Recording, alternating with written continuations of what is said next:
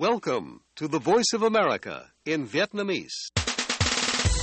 Direct from Washington, the voice of America, VOA. Ban Việt ngữ Đài Tiếng nói Hoa Kỳ VOA kính chào quý vị.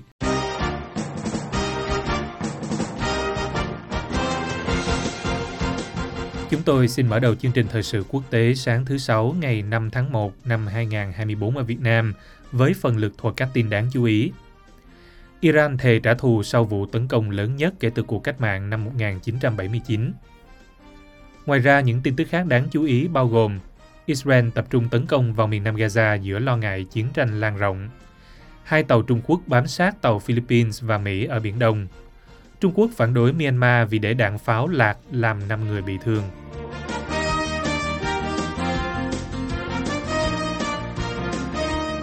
Bây giờ, mời quý vị theo dõi bản tin chi tiết của đài VOA. Lực lượng vệ binh cách mạng tinh nhuệ của Iran và Phó Tổng thống thứ nhất Mohammed Mokhber hôm thứ Năm 4 tháng 1 tuyên bố sẽ trả thù về vụ nổ khiến gần 100 người thiệt mạng tại buổi lễ tưởng niệm chỉ huy hàng đầu Qasem Soleimani, người đã bị máy bay không người lái của Mỹ giết chết vào năm 2020 ở Iraq.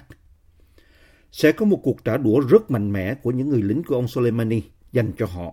Ông Mokhber nói với các phóng viên tại một bệnh viện, nơi một số người bị thương đang được điều trị sau vụ tấn công đẫm máu nhất kể từ cách mạng Hồi giáo năm 1979.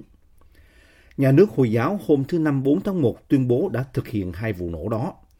Trong một tuyên bố được đăng trên các kênh Telegram, nhóm chiến binh Hồi giáo Sunni nói hai chiến binh nhà nước Hồi giáo đã cho nổ đai thuốc nổ trong đám đông đang tập trung tại Nghĩa Trang ở thành phố Kerman, phía đông nam Iran hôm thứ Tư để đánh dấu ngày mất của Soleimani. Trong một tuyên bố, lực lượng vệ binh hùng mạnh của Iran mô tả cuộc tấn công hôm thứ Tư là một hành động hèn nhát nhằm tạo ra sự bất an và tìm cách trả thù tình yêu sâu sắc và sự tận tâm của quốc gia đối với Cộng hòa Hồi giáo. Lực lượng vệ binh hùng mạnh cũng cho biết cuộc tấn công củng cố quyết tâm trừng phạt những kẻ phạm tội một cách dứt khoát và công bằng. Chỉ huy lực lượng vệ binh ở thành phố Kerman phủ nhận thông tin mà truyền thông nhà nước đưa tin về một vụ nổ súng ở Kerman hôm thứ Năm. Tổng thống Iran Ibrahim Raisi lên án tội ác ghê tởm và vô nhân đạo và người có quyền lực cao nhất của Iran, lãnh đạo tối cao Ayatollah Khamenei, thề sẽ trả thù vụ đánh bom kép. Lực lượng cứu hộ trăng lưỡi liềm đỏ của Iran chăm sóc cho những người bị thương tại buổi lễ, nơi hàng trăm người tụ tập để kỷ niệm ngày tướng Soleimani bị giết. Một số hãng thông tấn Iran nói số người bị thương còn cao hơn nhiều.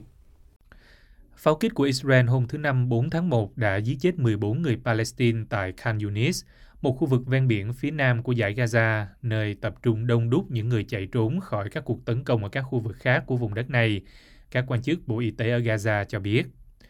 Một quan chức nói với hãng tin Reuters rằng trong số những người thiệt mạng có 9 trẻ em. Không có bình luận ngay tức thì từ phía quân đội Israel về vụ tấn công, mặc dù họ đã có báo cáo riêng về các cuộc giao tranh và không kích nhắm vào các chiến binh Hamas ở khu vực Khan Yunis hôm thứ Năm. Người dân Gaza cũng cho biết máy bay và xe tăng của Israel đã bắn phá ba trại tị nạn ở trung tâm khu vực đã bị tan hoang trong các cuộc tấn công nặng nề hơn những ngày trước.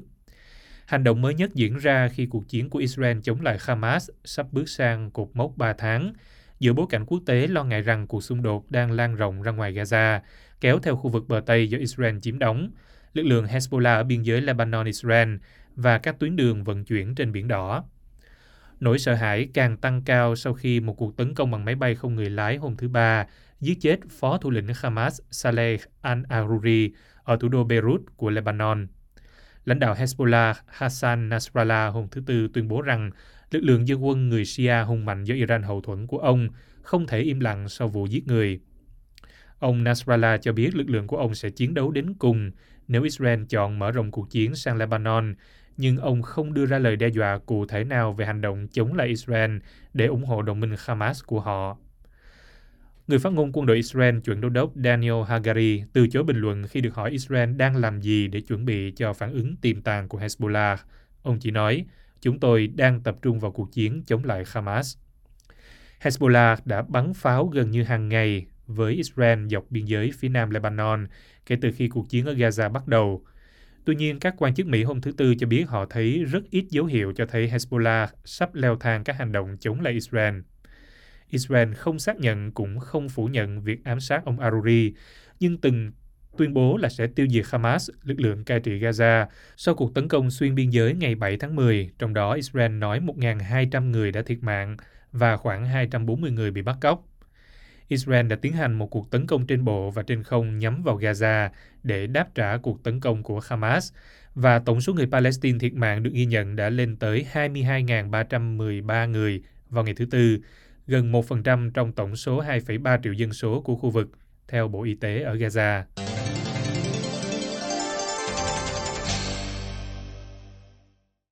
Hai tàu hải quân Trung Quốc đã theo dõi các tàu Philippines và Mỹ đang tiến hành tuần tra chung ở Biển Đông. Quân đội Philippines cho biết hôm thứ Năm khi căng thẳng bùng phát trong khu vực về các yêu sách lãnh thổ tranh chấp. Chúng tôi xác nhận sự hiện diện của hai tàu hải quân quân đội giải phóng nhân dân Trung Quốc từ xa đang theo dõi các tàu tham gia hoạt động hợp tác hàng hải. Sir Seth Trinidad, người đứng đầu văn phòng công vụ của quân đội Philippines nói.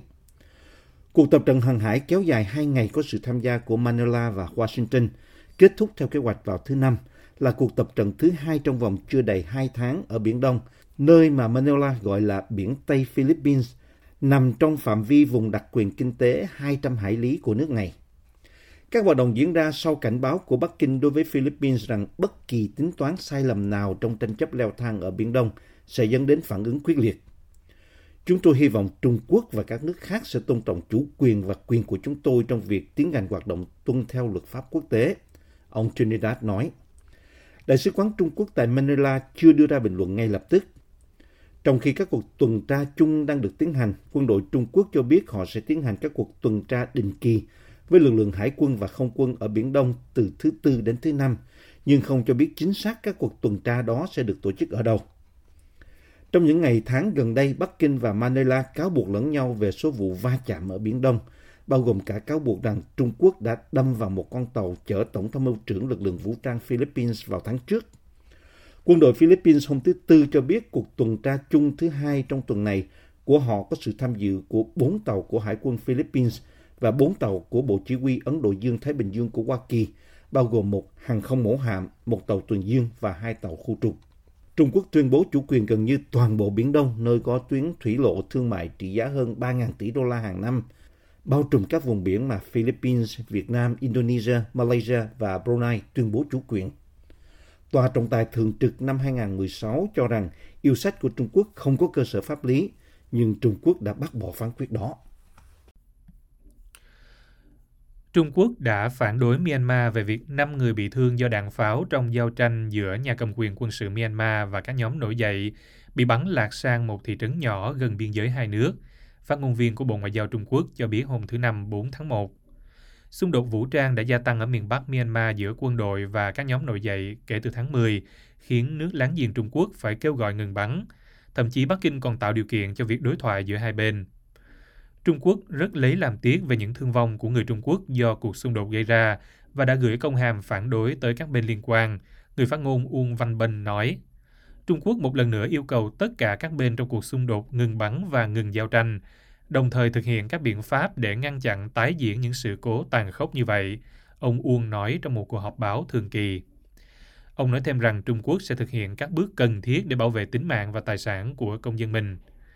Trước đó, Hoàn Cầu Thời báo do nhà nước kiểm soát cho biết 5 người ở Nansan, một thị trấn cận nhiệt đới gần Myanmar, đã được đưa đến bệnh viện sau khi bị thương hôm thứ Tư do đạn lạc. Đoạn video về vụ việc được lan truyền trên mạng xã hội của tờ báo cho thấy một người nằm trên vỉa hè trong khi mọi người hét lên, gọi cảnh sát. Trong video, Hoàn Cầu Thời báo cho biết thêm rằng các quan chức ở Chenkang, một thành phố ở tỉnh Vân Nam phía Tây, đã xác nhận pháo kích đi lạc từ Lao Cai ở khu vực Khô Khang, phía bắc Myanmar vào khoảng 2 giờ chiều ngày thứ Tư. Vụ việc xảy ra sau khi Đại sứ quán Trung Quốc tại Myanmar tuần trước kêu gọi công dân nước này rời khỏi Lao Cai càng sớm càng tốt vì lý do rủi ro an ninh ngày càng tăng.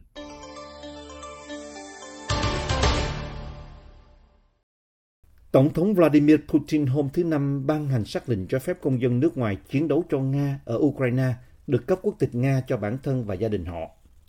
Lệnh này cho biết những người đã ký hợp đồng trong cái mà Moscow gọi là hoạt động quân sự đặc biệt ở Ukraine có thể nộp đơn xin cấp hộ chiếu Nga cho chính họ và vợ chồng, con cái và cha mẹ của họ. Họ phải cung cấp các tài liệu cho thấy rằng họ đã đăng ký tối thiểu một năm. Người đủ điều kiện bao gồm những người đã ký hợp đồng với lực lượng vũ trang chính quy hoặc các đội quân khác, một mô tả có thể áp dụng cho các nhóm như tổ chức lính đánh thuê Wagner.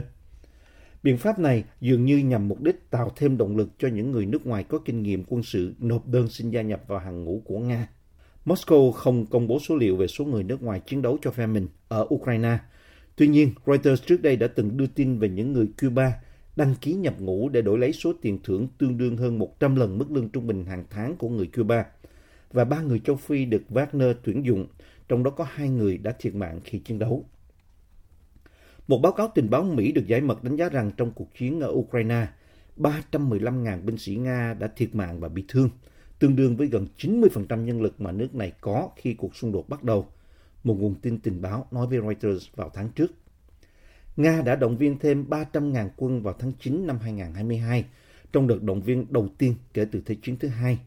Đã có những suy đoán lâu nay rằng nước này có thể lặp lại động thái bất thường này, có lẽ sau cuộc bầu cử tổng thống tiếp theo vào tháng 3, trong đó ông Putin chuẩn bị bước vào nhiệm kỳ 6 năm mới. Tuy nhiên, Điện Kremlin nhiều lần tuyên bố rằng họ không cần động viên thêm vì hàng trăm ngàn nam giới đã tự nguyện đăng ký nghĩa vụ quân sự vào năm ngoái. Cả Nga và Ukraine đều không tiết lộ mức độ tổn thất trong cuộc chiến kéo dài 22 tháng.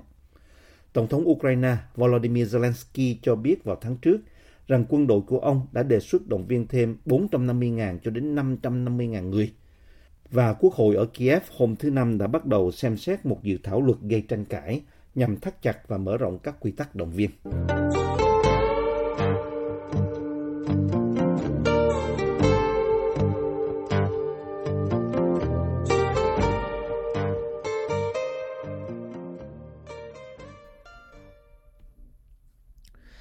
Chương trình thời sự quốc tế thứ sáu ngày 5 tháng 1 năm 2024 của đài VOA xin được kết thúc tại đây. Mời quý vị theo dõi tin tức được cập nhật thường xuyên trên trang web của Ban Việt ngữ ở địa chỉ voa tiếng việt.com. Cảm ơn quý vị đã lắng nghe và xin hẹn gặp lại quý vị trong chương trình sáng mai trên podcast. Hoàng Long cùng toàn ban Việt ngữ. Kính chào quý thính giả.